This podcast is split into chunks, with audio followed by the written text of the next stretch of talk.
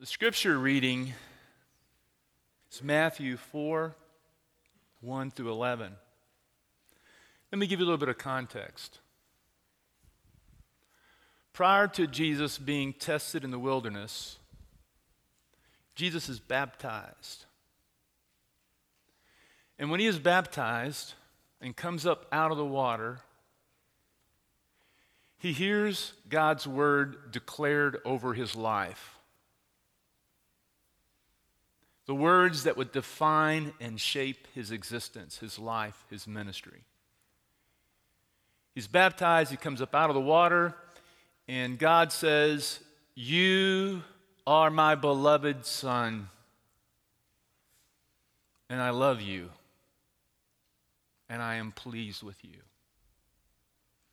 If you want to understand the resilience, the inner strength, the passion, the drive, the ability to resist temptation, the ability to leave his mark on the world, his ability to go to the cross and die for you and for the sins of the world and demonstrate his love for you. It's all founded in his self understanding and his identity as a beloved child of God.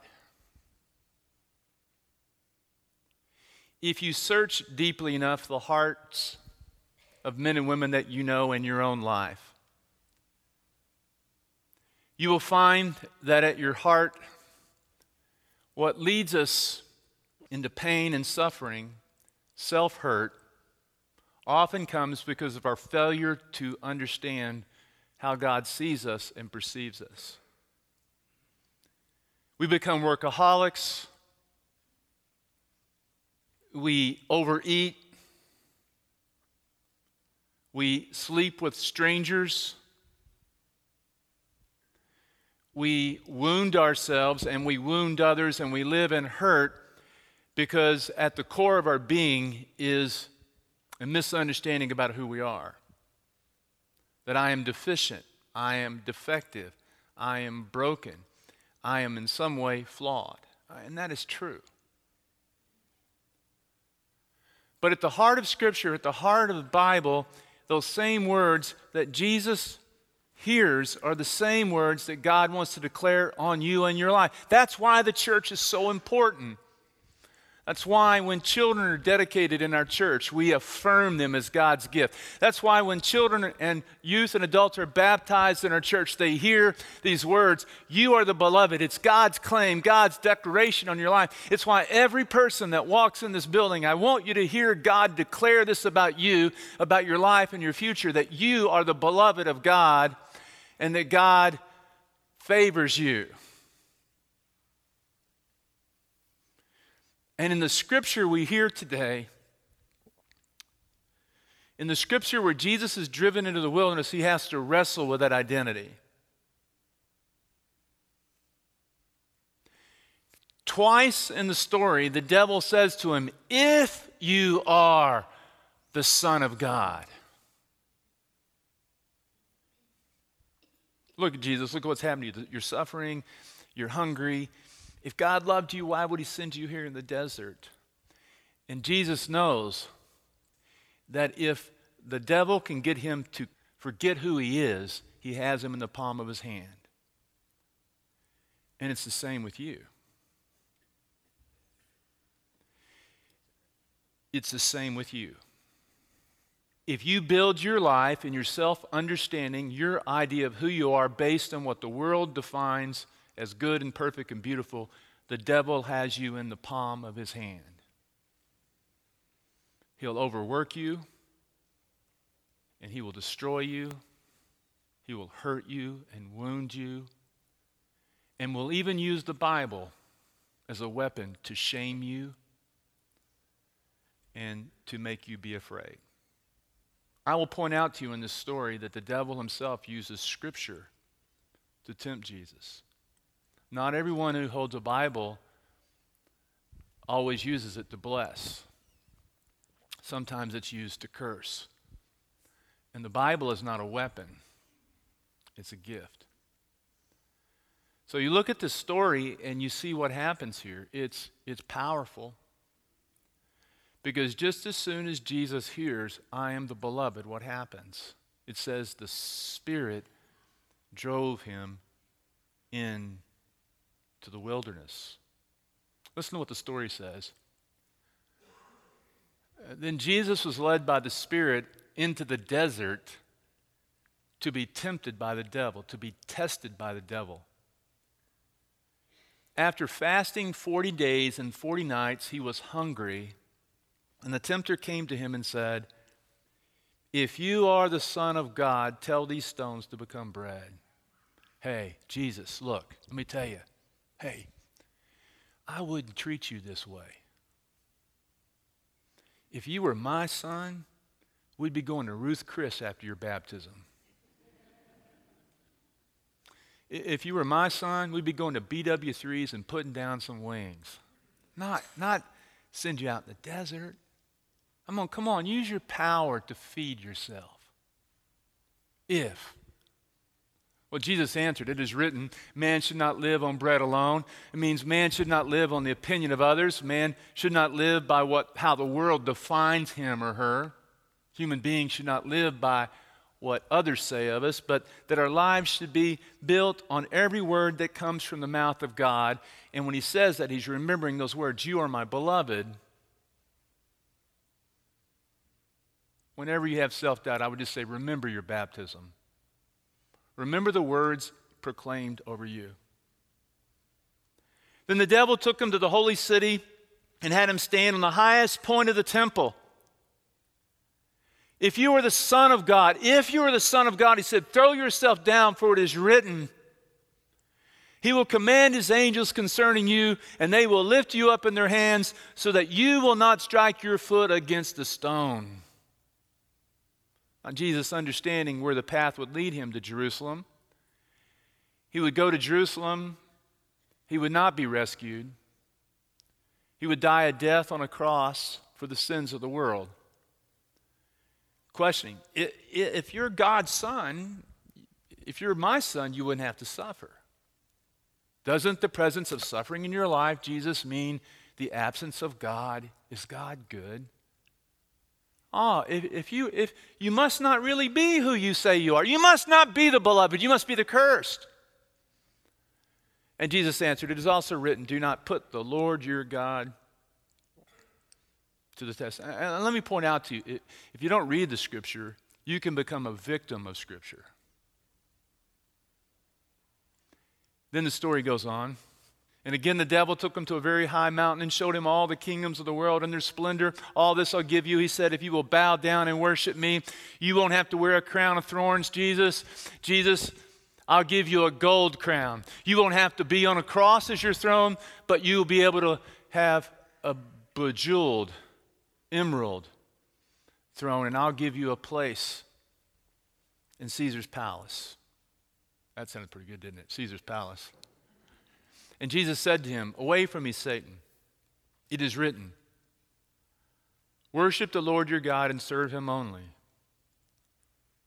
And then the devil left him, and angels came and attended him. Now, let me, let me make a couple of very brief points here about this story. Uh, first of all, I want you to understand that the outcome of the story was not predetermined. We look at the story and we see what Jesus went through, and we think, yeah, well, he's a son of God. Of course, he could resist the temptation that he was facing. I mean, I mean, come on, if you're God's son, how hard could that be, right? But I want you to understand that the story did not have a predetermined outcome.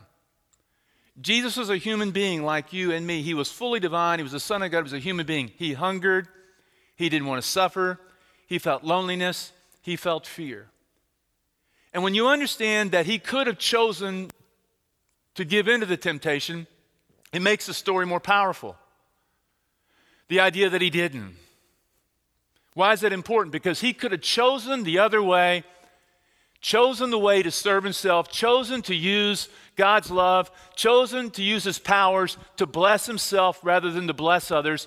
But instead, he chose, he chose the path that God had in mind for him. You see, there's no place, no desert you can go that he's not already been.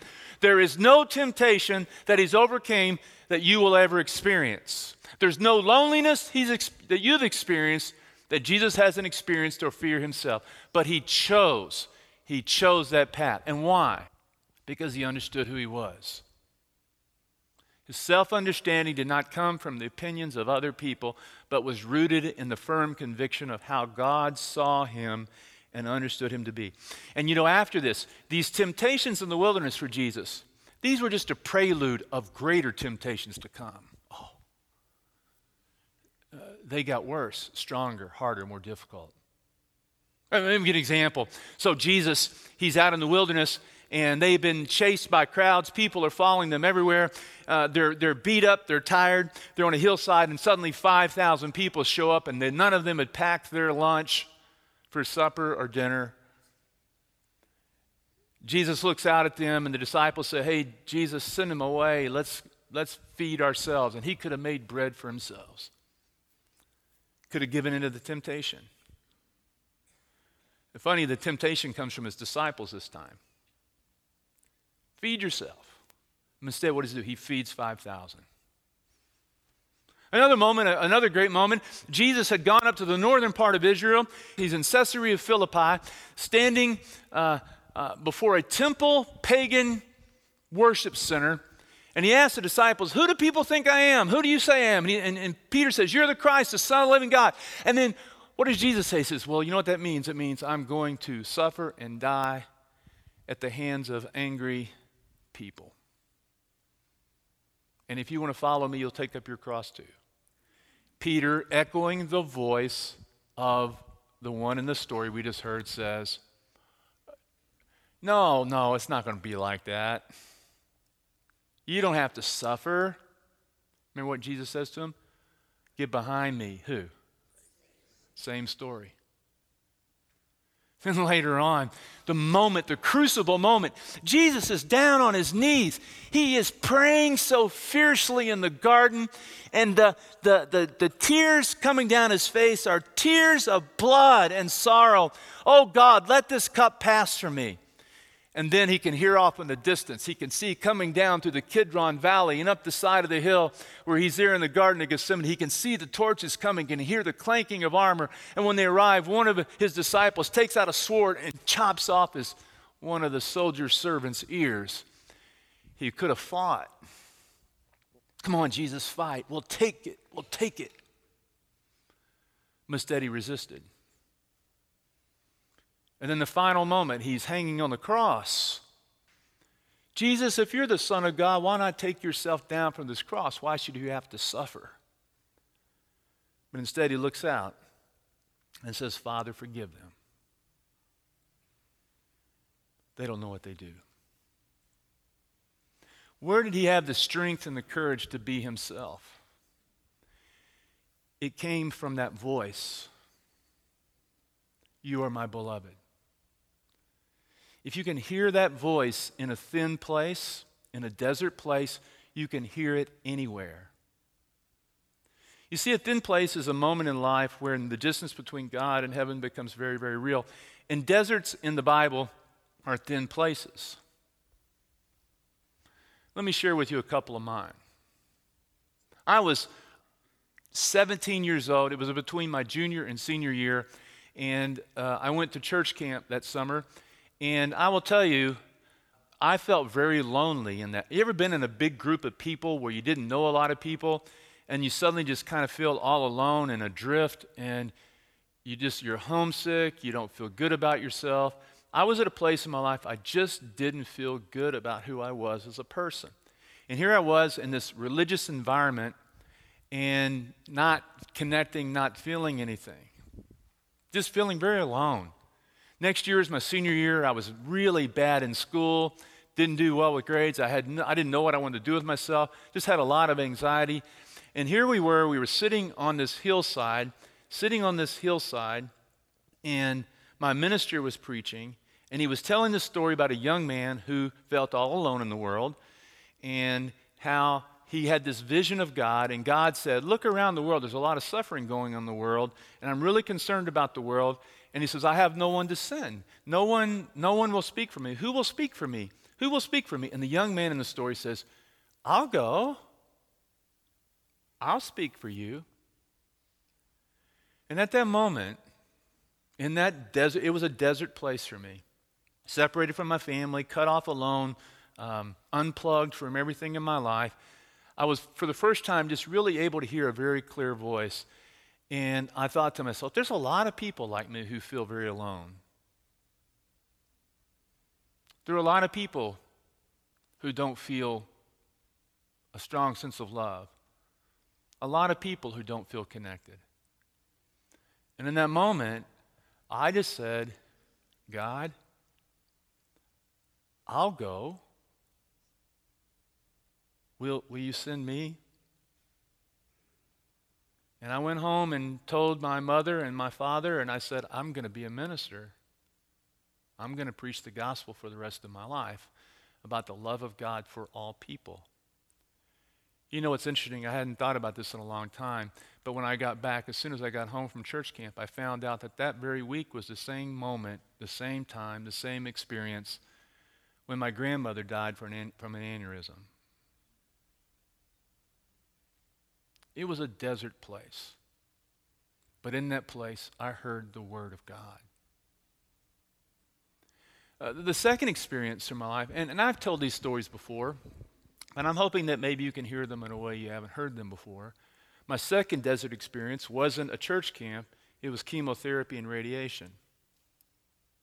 After going through a few rounds of chemotherapy, feeling very, very sick, I then uh, felt, hey, this is all over. I'm, I'm great, you know?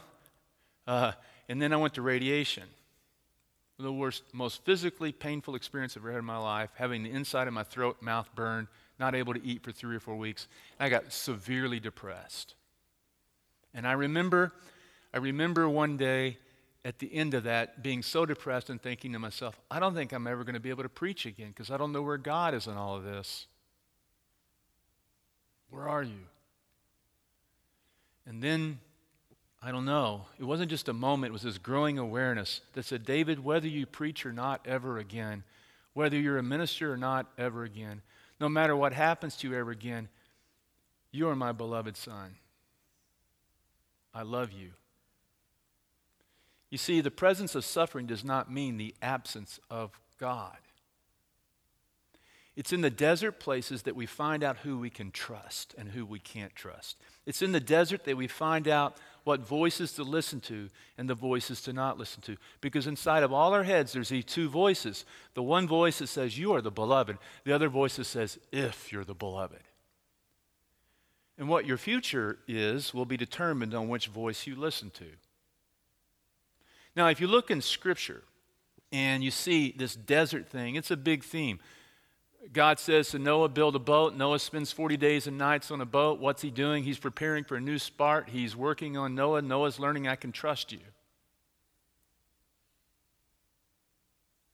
Then we hear the story of Moses. Moses is on the mountain of God, and Moses spends 40 days and nights with God, and God gives him the Ten Commandments. Then the Israelites wander for 40 years in the desert. What, God, what is God doing? He's shaping them. He's teaching them. They can trust him. He's feeding them. He's, he's giving them his word. He's forming them to a community. And then they take the promised land. Then we see the story of Elijah. Elijah kills all these prophets on top of Mount Carmel, and they all die. Uh, all, he kills all these prophets, and the next thing you know, Queen Jezebel Queen Jezebel says, I'm going to kill you. And he runs like a coward into the wilderness, where for 40 days and nights he learns he can trust God, and God reaffirms his love for him, not in the earthquake, not in the fire, not in the wind, but in a still small voice that says, Elijah, you're mine. You've always been mine. Trust me. By the way, why do we have Lent 40 days, 40 nights? Lent is a time historically in the church where Christians have been preparing themselves to hear the divine voice proclaiming love over our lives. Lent is the time where we focus and we go to the desert wilderness period for 40 days and 40 nights to spend time in an intentional wilderness to hear that voice again, to be able to listen, to listen, to listen, and to hear from God the divine proclamation on our lives. So we look at the story and we wonder why would Jesus be sent out of the wilderness? The reason he was sent in the wilderness because it's one thing to hear the divine proclamation at your baptism, but it's another thing to be put in a situation where you where you have to learn it for yourselves. So when it comes to deserts, when it comes to deserts, there are some deserts that are intentional. They are deserts that we intentionally choose, that we set aside as time to learn and to grow and to trust and to hear the divine voice. You are my beloved. And then there are deserts that we do not choose. May I list three D's? Death, divorce, disease, and any other thing you can imagine that drives you to a place of loneliness. Those moments are the moments in life when you hear the voice say, Well, you know, if you were the Son of God, I mean, if you're God, if God loves you that much, why are you going, why do you have cancer? God loves you that much, why are you going through this? If God loves you this much, why did she leave you? You see, the presence of God is not denied by the presence of suffering. Because when we look at the gospel story, this is what the gospel says that Jesus Christ walked through the wilderness and in the wilderness he claimed the divine love. It says in Hebrews 4:15 that we do not have a savior. Hebrews 4:15 we do not have a high priest who's unable to empathize with our weaknesses. He can empathize with us. But we have one who has been tempted in every way, just as we are, yet he did not sin. When we look at the man, Jesus, the divine Son of God, hanging on the cross, we know that we have one who understands our human condition and human predicament. The desert can be a scary place. But the desert, this moment, this desert moment in your life, what are you going through? What are you going through? Lean in and listen. Now, the reason I told you those two stories, I told you that story about um, my call to ministry and then uh, the cancer stuff, you know. The reason I told you those two stories is to tell you that when I became, when I heard that voice from God, you know, serve me, I was in a, it was a moment of, it was a high moment for me. But what I know now, it was just the beginning. Because a life of living with God and for God and hearing that voice and claiming that voice, it goes on for your whole life and it's filled with ups and downs and all around. It's messy, it's filled with failures and mistakes. The life of following Jesus is a helter skelter, topsy turvy, toboggan, upside down ride down a fast chute that feels like you're going to hell and back and all that, filled with mistakes, sorrows, laughters, joys, all that kind of stuff. It's all of that. I love what Anne Lamott said. She said a couple things. Anne Lamott, uh, humor Christian writer, said, The journey to enlightenment is a long one, so make sure you pack snacks and bring along magazines. And she also said, she also said, You know, I finally got the monkey off my back, but dang it, the circus just won't leave town.